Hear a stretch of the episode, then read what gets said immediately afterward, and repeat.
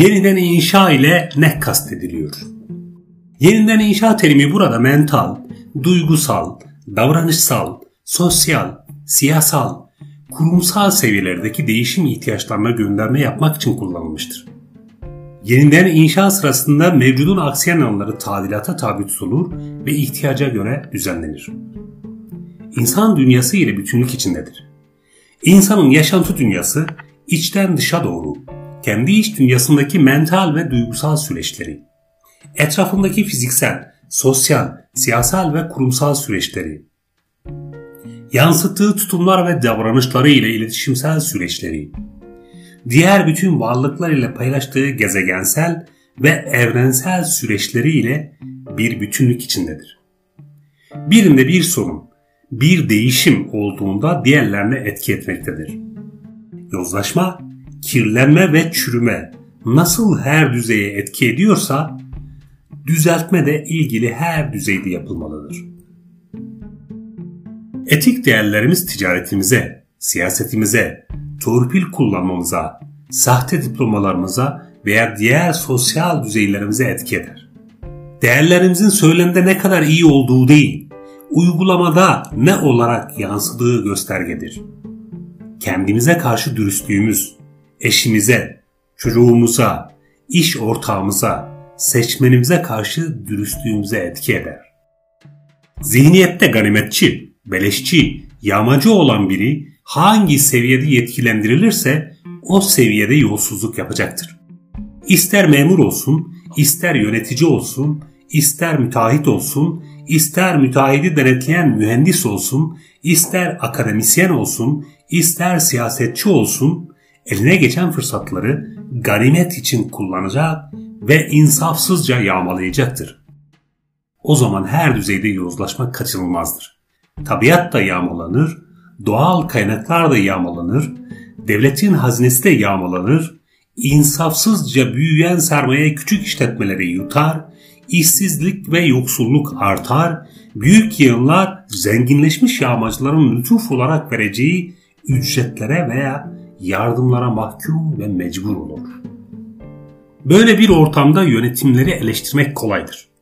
Ancak yönetime her gelenin bir süre sonra aynı şeyi yapmasını engellemek için çözümler gerekir.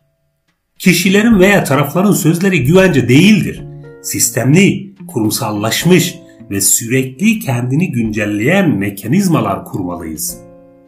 İşsizliği, yoksulluğu, yolsuzluğu eleştirmek kolaydır. Ancak ona gerçekçi ve sürdürülebilir çözümler geliştirmeli ve uygulanmasını sağlamalıyız. Tabiatı, toprağı, suyu, havayı, gıdaları kirletenleri, yağmalayanları eleştirmek kolaydır.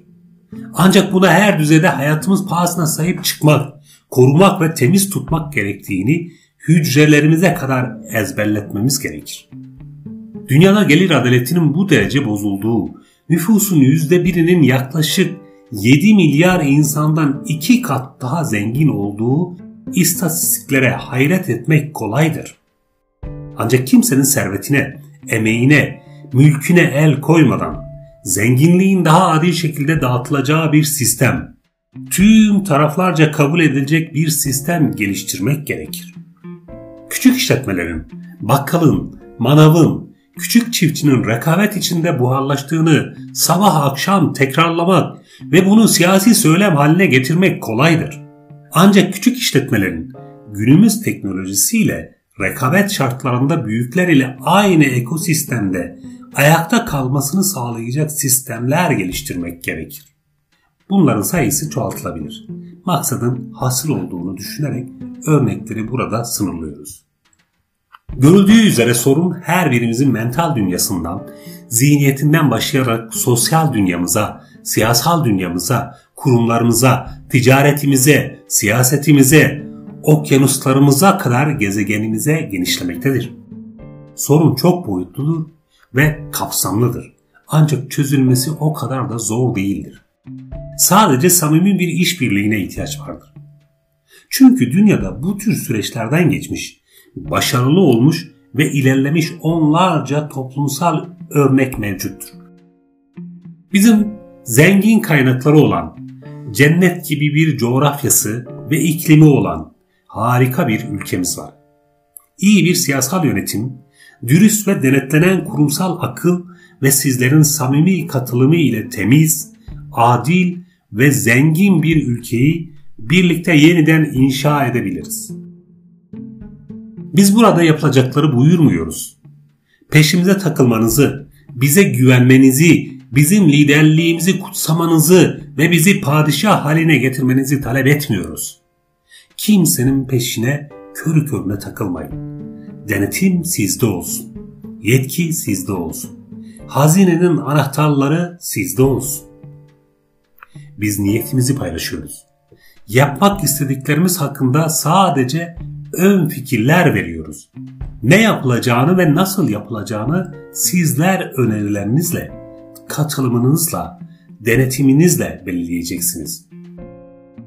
Siz kendi hayatınız hakkında, kendi çocuklarınızın geleceği hakkında, onların yaşayacağı ülke ve dünya hakkında harekete geçmedikçe, sorumluluk almadıkça, yetki kullanmadıkça o hayat asla sizin olmayacaktır.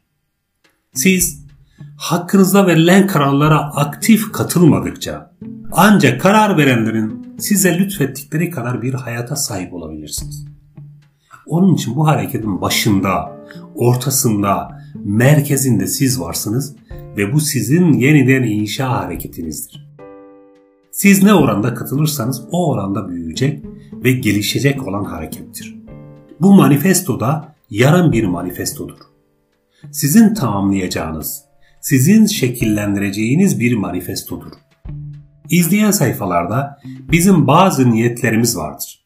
Siz onları değiştirebilir, geliştirebilir, yenilerine ekleyebilirsiniz. Tek bir kural vardır. Eleştirme, geliştir. Çünkü biz artık ötekileştiren, kutuplaştıran, fayda üretmeyen kısır eleştirilerden bezdik. Haydi hangi oranda ne şekilde katılmak istiyorsan o şekilde bize katıl. Üye sayfamızda seni sabırsızlıkla bekliyor olacağız. Yeniden inşa başladı. Elini kaldır, birlikte başaralım.